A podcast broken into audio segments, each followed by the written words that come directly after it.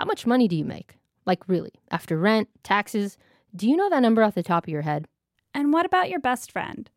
Do you know how much she makes? Or that coworker you follow on Instagram who always takes the best vacations? She's the worst. this was the question that started it all. Welcome to Money Diaries, the podcast. Three years ago, Refinery 29 published the first Money Diary. We asked one woman to share her salary, her monthly expenses, and then she tracked her spending for seven days. It was a little risque.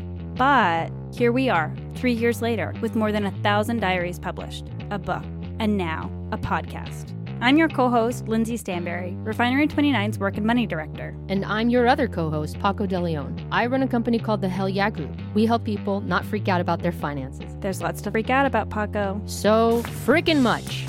In each episode of this podcast, we're going to have a diarist call in with a money dilemma. Hello. And we're going to be asking some of the same questions, like their salary, Forty-seven thousand, $90,900. their rent, eleven hundred a month. It's $1,500 a month. And then we're going to dig a little deeper. You know, things like why don't you talk to your partner about vacations? Why are people so weird about splitting the check? Can you really afford that baby? And seriously, why are people so obsessed with buying a house? And yeah, things are gonna get weird and uncomfortable. But really, we just wanna help you afford the life you want and not go broke. Maybe you could even get rich. So wait, Lindsey, how much money do you get paid? Oh, I don't know if my boss is gonna want me sharing it, but I make. Don't miss an episode. Subscribe now.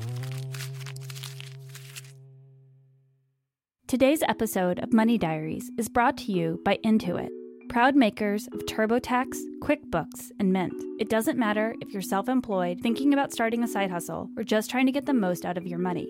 Intuit has tools that help you achieve prosperity, whatever that means for you. Easy to navigate software like QuickBooks, TurboTax, and Mint help you take control of your finances so you can prosper. Learn more at intuit.com. Intuit, powering prosperity.